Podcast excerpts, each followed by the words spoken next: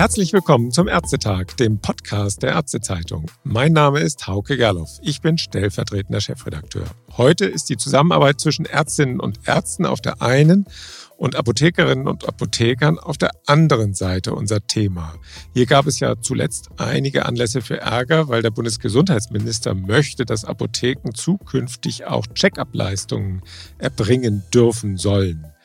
Die Berufsverbände und auch die Kassenärztliche Bundesvereinigung und viele KVen zeigten sich nicht gerade begeistert. Es ist ein bisschen so wie bei der Einführung der pharmazeutischen Dienstleistungen, die Apotheken seit einiger Zeit erbringen dürfen. Und am Telefon begrüße ich dazu heute jemanden von der Basis, den hausärztlich tätigen Internisten Dr. Andreas Rahn, der uns gelegentlich Leserbriefe schreibt und eine etwas andere Sichtweise auf das Thema hat als die großen Verbände. Hallo, Herr Dr. Rahn. Schönen guten Tag. Herr Dr. Rahn, erstmals aufgefallen sind Sie mir, als Sie einen differenzierten Online-Leserbrief zu den aufwendigen Prüfungen auf Nebenwirkungen von Paxlovid geschrieben haben, mit dem Hinweis, dass diese doch eigentlich auch von Apothekerinnen und Apothekern gecheckt werden könnten und die Apothekerinnen und Apotheker sollten dafür aber auch honoriert werden. Das war gerade in der Zeit, als der Ärger in der Ärzteschaft über die pharmazeutischen Dienstleistungen noch groß war, die in Apotheken für eine Steigerung der Arzneimitteltherapiesicherheit eingeführt worden waren. Was bringt Sie zu dieser doch etwas abweichenden Meinung, abweichend von der herrschenden Meinung? Wie kommen Sie zu dieser Auffassung? Die Auffassung ist in erster Linie natürlich aus der praktischen Tätigkeit äh, geboren. Mhm. Ich gehe auch mal davon aus, dass die Apotheker eine sehr hohe Kompetenz äh, im Bereich Pharmakologie haben. Das ist ja das Gebiet, mit dem sich die Apotheker hauptsächlich äh, beschäftigen. Das haben sie studiert. Natürlich äh, hat man als äh, Mediziner im Studium auch Pharmakologie äh, gelehrt bekommen und man muss sich auch als Arzt ständig damit beschäftigen. Aber es ist nur ein Teilaspekt der Beschäftigung und dessen, was der Arzt macht. Und gerade das Feld von Arzneimittel, Wechselwirkungen, ähm, unerwünschten Wirkungen, Gabe von mehreren Arzneimitteln, ähm, Berücksichtigung von Organfunktionen ist nicht so ganz einfach. Und mir tut es immer leid, dass die tatsächlich hohe Kompetenz der Apotheker in diesem Bereich in der Praxis eigentlich viel zu wenig zum Tragen kommt. Ich erlebe das oft. Die Apotheker haben in diesem Bereich eine sehr hohe Kompetenz. Ähm, das weiß ich wenn Patienten es zum Beispiel erzählen. Aber es gibt keine strukturelle Einbettung in unserem Gesundheitssystem, wie man das nutzbar machen kann. Ich war viele Jahre im Krankenhaus tätig. Da hat es Entwicklungen gegeben, dass man sogenannte Stationsapotheker eingeführt hat. Mhm. Das fand ich eine sehr ähm, segensreiche und interessante Sache, weil das bereits in diese Richtung geht. Im niedergelassenen Bereich muss ich sagen, vermisse ich ähm, eigentlich so ein strukturiertes Zusammenwirken. Mhm. Nun gibt es ja jetzt diese pharmazeutischen Dienstleistungen, wo eben Apotheker bei Multi- oder Polymedikation solche Beratungsgespräche führen dürfen und dafür auch Geld äh, bekommen sollen. Wie läuft denn da die Zusammenarbeit vor Ort zwischen Ihnen und auch Ihren KollegInnen und den Apotheken. Vielleicht so zur Vergegenwärtigung. Sie praktizieren in Bad Lahr, das ist zwischen Osnabrück und Münster, kann man es vielleicht so grob sagen. Das ist ein Richtig. Kurort, 10.000 Einwohner. Wie läuft da die Zusammenarbeit in der Praxis? Gut, das ist schon ein etwas ländlicher strukturierter Bereich. Es ist nicht wie in der Stadt Osnabrück, sondern wir spüren äh, in Bad Lahr auch schon den ähm, Hausärzte-Schwund, äh, mhm. um es mal so zu sagen, äh, auch wenn die KV bei uns sagt, dass äh, mit einer Versorgungsquote weit über 75 Prozent von einem Mangel dort noch nicht gesprochen werden kann. In der Praxis ist das schon so, dass die tätigen Hausärzte alle genug zu tun haben und mhm. ähm, Natürlich ähm, haben wir auch multimorbide Patienten und freuen uns, wenn sich die Patienten mit ihrer Medikation auch befassen, daran mitarbeiten. Und ich persönlich freue mich auch, wenn die Apotheker mitwirken und äh, das unterstützen. Allerdings ist es in der Praxis so, dass die Patienten dann vielleicht mit ihrem Medikationsplan zum Apotheker gehen, der kann sich das anschauen, der hat aber natürlich keine strukturierte Übersicht über die Diagnosen, der hat die Laborwerte nicht. Das halte ich dann wahrscheinlich für eine schwierige Geschichte, da zu einer ganz angemessenen Beurteilung zu kommen. Mhm. Es gibt ja einiges abzusprechen. Es gibt die Lieferengpässe, Wechsel- und Nebenwirkungen, es gibt die Rabattverträge. Knirscht es da auch manchmal, wenn ein Apotheker mal wieder ein Medikament austauscht oder nachfragt, vielleicht auch nach einer solchen äh, nach einem solchen Gespräch zu der Polymedikation und gibt es da dann manchmal so eine Frage, ob es denn wirklich ihr Ernst ist, dieses oder jenes ne-, Medikament neben einem anderen zu machen? Oder äh, ist das immer in, in äh, gegenseitigem Respekt und in dem Bewusstsein, hier fehlen mir eben solche Laborwerte, wie Sie es eben gesagt haben, oder die Diagnosen und deswegen sind die eigenen Anmerkungen ja äh, vielleicht nur, nur ein, ein Teilaspekt, der, den man dann vielleicht dem Kollegen oder der Kollegin in der Praxis, also nicht dem Berufskollegen, sondern dem Heilberufskollegen, wenn man so will, vergegenwärtigt. Wie, wie sieht das aus? Also eigentlich müsste ja unser aller Ziel sein, dass äh, alle am Gesundheitswesen Beteiligten ähm, zusammenwirken möchten, um eine zeitgemäße Medizin zu praktizieren. Und ja. ähm, letztlich müsste man es so machen, dass man in so eine Art von strukturiertem äh, Dialog kommt. Das heißt, äh, man müsste schon auch von ärztlicher Seite ein paar Informationen, ähm, zum Beispiel eben Diagnosen, vielleicht wichtige Laborparameter, Nierenfunktion oder was auch immer eine Rolle spielt. Das müsste man schon irgendwie mitgeben, dem Patienten oder an den Apotheker übermitteln. Und ich glaube, dann könnte man ähm, eine viel fundiertere äh, Beratung machen, als wenn sich nur der Patient sozusagen äh, mit vielleicht eben, wenn es hochkommt, dem Medikamentenplan äh, in die Apotheke bewegt. Und wie, wie wird das dann im Alltag geregelt? Ich meine, wenn man sich vorstellt, der Patient oder die Patientin steht am Tresen des, in der Apotheke und will ja sein Medikament haben oder ihr Medikament. Und gleichzeitig haben Sie vielleicht ein Gespräch mit einer Patientin oder einer Patientin. Und wenn dann ein Apotheker anruft, dann können Sie ja nicht direkt rangehen während des Gesprächs. Also da prallen ja dann auch die Abläufe in der Apotheke und in der Praxis ziemlich ungebremst aufeinander. Wie, wie regeln Sie das dann? Also ähm, wir haben natürlich die grundsätzliche Schwierigkeit, ich sage mal jetzt von ärztlicher Seite aus, dass ich als Arzt immer nur eine Sache gleichzeitig machen kann. Ja. Und äh, ich kann nicht gleichzeitig in der Sprechstunde, da sehe ich ja einen Patienten nach dem anderen. Genau die Patienten behandeln und dann noch ähm, Telefongespräche führen. Deshalb habe ich es zum Beispiel so geregelt, dass ich nach Möglichkeit keine Telefongespräche äh, in die Sprechstunde äh, durchstellen lasse, nur in, sagen wir mal, äußersten Notfällen oder wenn, wenn es gar nicht anders geht. Mhm. Natürlich respektiere ich die Wünsche, wenn ein Altenheim eine dringende Anfrage hat oder eben halt auch in einer Apotheke jetzt ähm, kurzfristig geklärt werden muss, ähm, weil ein Medikament nicht lieferbar ist, welche Alternative in Betracht kommt und das vor Ort nicht regelbar ist, dann beantworte ich das natürlich. Aber das sind natürlich dann nur kurze Gespräche. Da kann man dann nicht größeren Austausch machen oder sich grundsätzlich über etwas austauschen, sondern dann geht es wirklich nur ganz konkret um eine ganz bestimmte Sache. Mhm. Was schade ist, weil wir eben halt ein konkretes Problem vielleicht lösen, statt des Medikamentes A kann man das Medikament äh, B geben, aber viel mehr kann man dann in dem Moment nicht besprechen. Mhm. Ja, und dann später im Nachhinein ist, ist die Sache geklärt. Dann äh, wird man in der Regel das im Nachhinein nicht auch nochmal wieder aufwärmen und äh, ausarbeiten. Mhm. Äh, Gibt es denn vielleicht Qualitätszirkel zur Medikation, wo Ärzte und Ärztinnen und Apothekerinnen und Apotheker drin sind? Oder Gibt es das in manchen Regionen, aber vielleicht bei Ihnen nicht? Wie ist, wie ist da die Lage? In, ähm, vor einigen Jahren, als ich noch im Krankenhaus tätig war, ähm, habe ich als Arzt zum Beispiel mitgewirkt an ähm, Veranstaltung für Apotheker in Hannover mhm. zum äh, Thema Pharmakotherapie bei geriatrischen Patienten.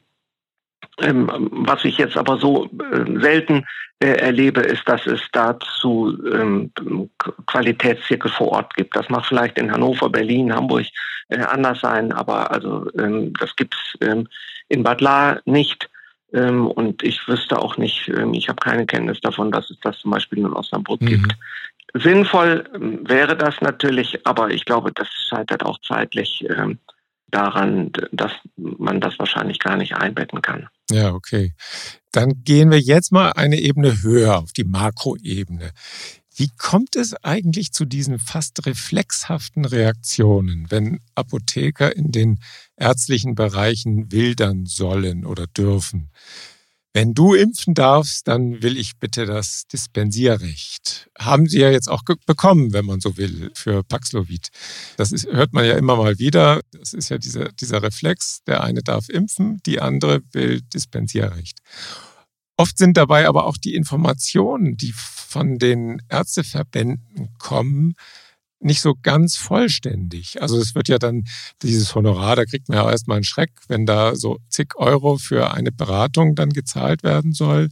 Aber auf der anderen Seite, auch das ist ja dann budgetiert. Dazu wird aber dann von Ärzteseite nichts gesagt. Vielleicht manchmal auch aus Unkenntnis. Woher kommt diese, ja, will man das Rivalität nennen oder so ein bisschen der Neid auf den anderen Beruf? Wie würden Sie das interpretieren? Ich glaube, das liegt in der Natur so ein bisschen von uns Menschen, dass es Rivalitäten und äh, Konkurrenz gibt. Das ist ja auch teilweise gewollt und manchmal ist das ja auch ganz äh, nützlich, wenn man sich so ein bisschen äh, mit unterschiedlichen Sichtweisen austauscht. Was natürlich schade ist, dass die große Diskussion oft äh, an Dingen vorbeiredet, die in der Praxis eigentlich ganz anders sind. Also ich aus meiner Warte heraus bin nicht böse, wenn sich Patienten gegen Grippe oder auch gegen Corona oder was auch sonst zum Beispiel in der Apotheke impfen lassen. Es ist ja nicht so, dass ich nicht genug zu tun habe. Mhm. Äh, ich sagte ja schon, wie bei uns die Situation ist. Vor kurzem ist ähm, meine Kollegin, mit der ich in einer Praxisgemeinschaft tätig war, in den Ruhestand gegangen. Also ich habe so viel zu tun. Ich bin eigentlich um jeden Patienten, der sich woanders impfen lässt oder der woanders vielleicht auch den Blutdruck gemessen bekommt, bin ich dankbar. Mhm. Ähm, ich habe dadurch nicht weniger zu tun und ich vermisse es nicht. Das macht natürlich woanders in Berlin Mitte macht das unter Umständen anders sein. Das muss man auch respektieren, dass dort vielleicht äh, die berufspolitische Gesamtsituation eine andere ist. Wenn man aber natürlich alles über einen Kamm schert, dann wird es schwierig und man wird den lokalen Gegebenheiten dann nicht gerecht werden. Hm. Also genau, es ist, ist doch so, wenn ärztliche Arbeitskraft knapp wird oder auch die bei MFA und auch bei Apotheken ja doch die eine oder andere ohne Nachfolge schließt, dann müsste doch eigentlich jede Form der Zusammenarbeit willkommen sein, oder?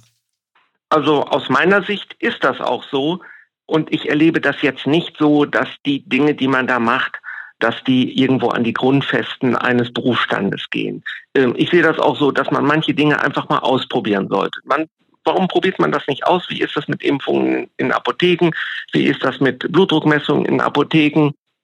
Ich bin ja auch mal gespannt, wie das dann konkret dort ablaufen soll. Denn bei mir in der Praxis mache ich das zum Beispiel so, äh, da habe ich ein spezielles Gerät angeschafft, was mehrmals hintereinander beim Patienten in einem ruhigen Raum den Blutdruck misst. Mhm. Weil sich ja herausgestellt hat, dass, äh, nehmen wir mal an, der Patient kommt jetzt direkt in die Arztpraxis hinein, man misst gleich den Blutdruck dass diese Werte doch nicht so ganz verlässlich sind. Man hat mhm. das ja auch in Studien untersucht. Ist halt die Frage, ob man das schafft, in den Apotheken ein solches Setting dann zu etablieren, dass man einen Raum hat, wo man den Patienten in Ruhe hinsetzen kann. Dann misst man mehrfach den Blutdruck.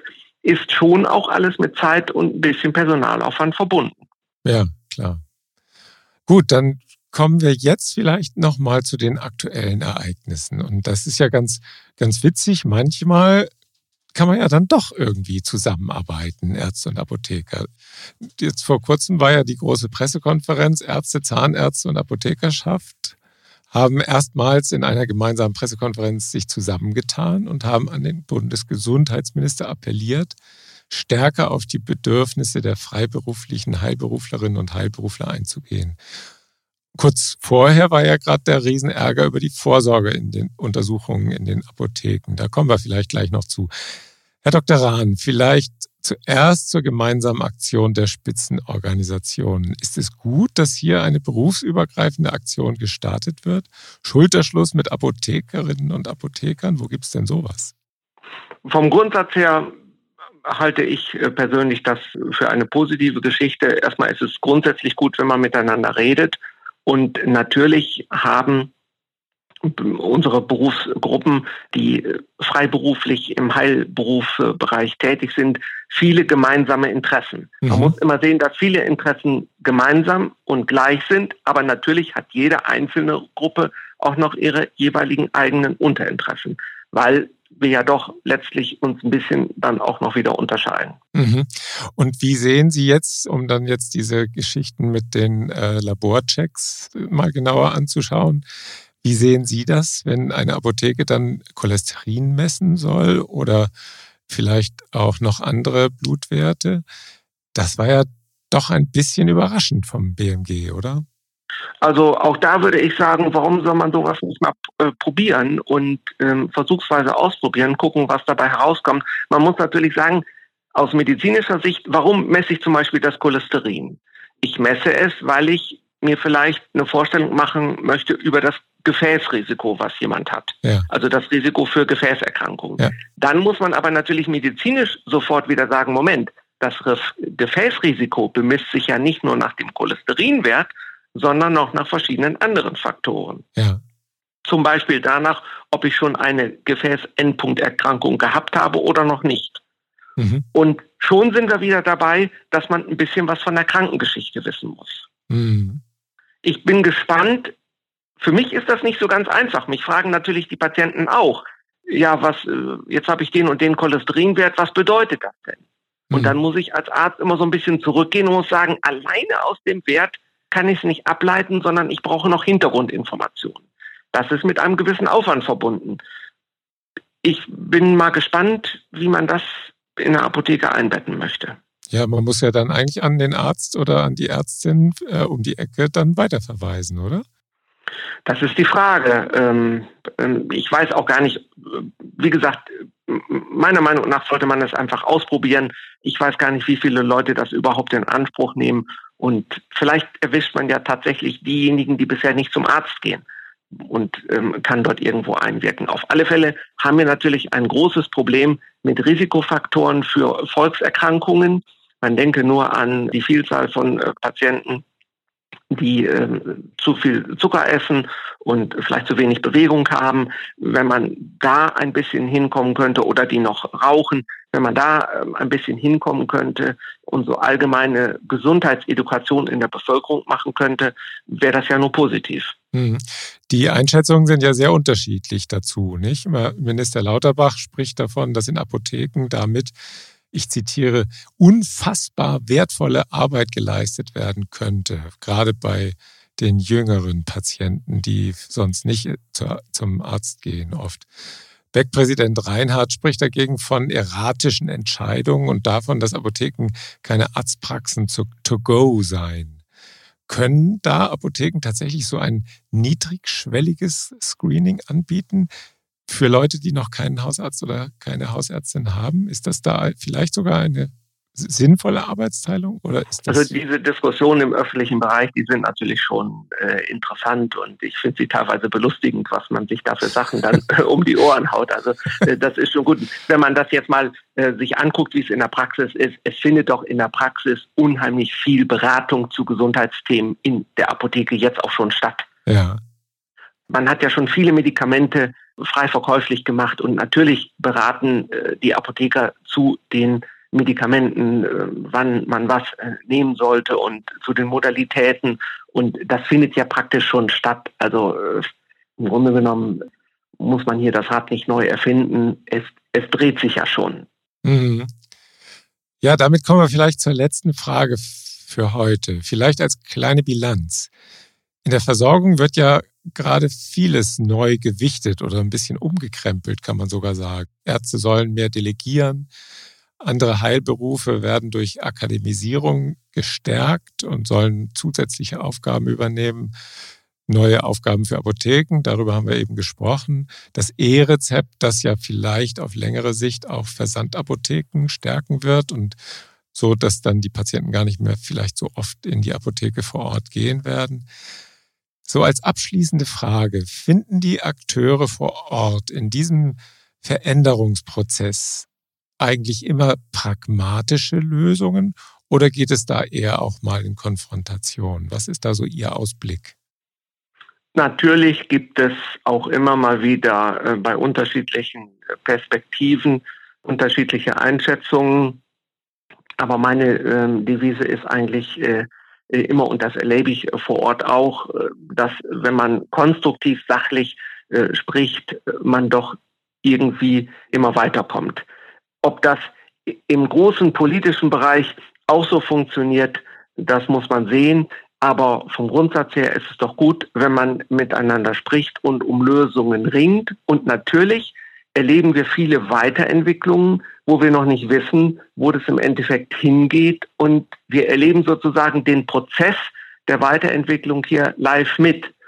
Mhm. Da sollte man sich nicht hinstellen und sagen, ich weiß schon, wie es in 20 Jahren alles läuft, sondern es ist eine Entwicklung dahin. Wenn jeder versucht, seine Sichtweise konstruktiv einzubringen, dann halte ich es für sinnvoller, als wenn man versucht, ähm, sich hinzustellen und zu sagen, ich weiß schon alles und ihr müsst es jetzt alle so machen, wie ich es sage.